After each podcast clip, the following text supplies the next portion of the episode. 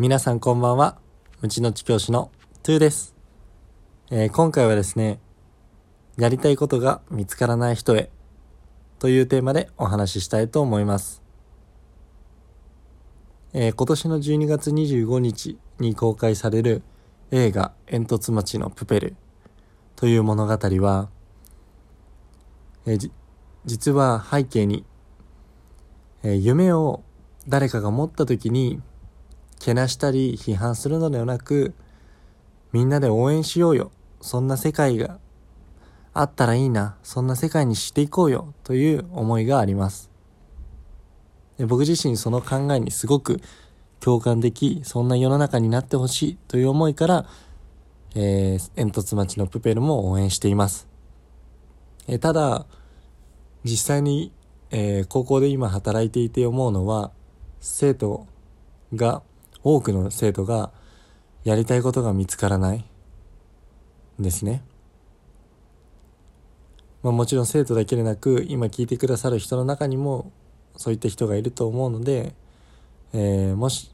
そういった人へ向けて一言アドバイスをするならば、えー遺伝を見るとヒントがあるかもしれないよということです。えー僕の場合例えば、えーおじいちゃんは車の、まあ、ちっちゃい会社ですが、えー会社を立ち上げたり、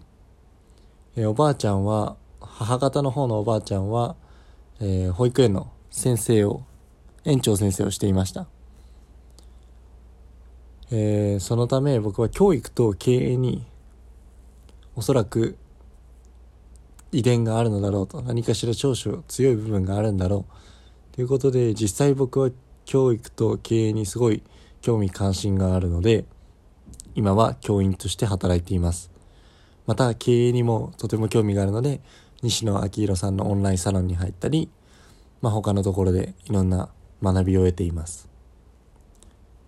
他にもやりたいことを見つけるために自分のちょ強いところを知るっていう意味で、えーソウルナンバーを調べてみたり意外と当たってたので僕の場合、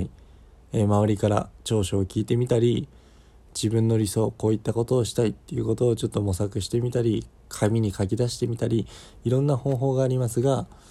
僕のおすすめは、えー家系を見るですね。遺伝を見ると。そうすると自分の強さっていうのが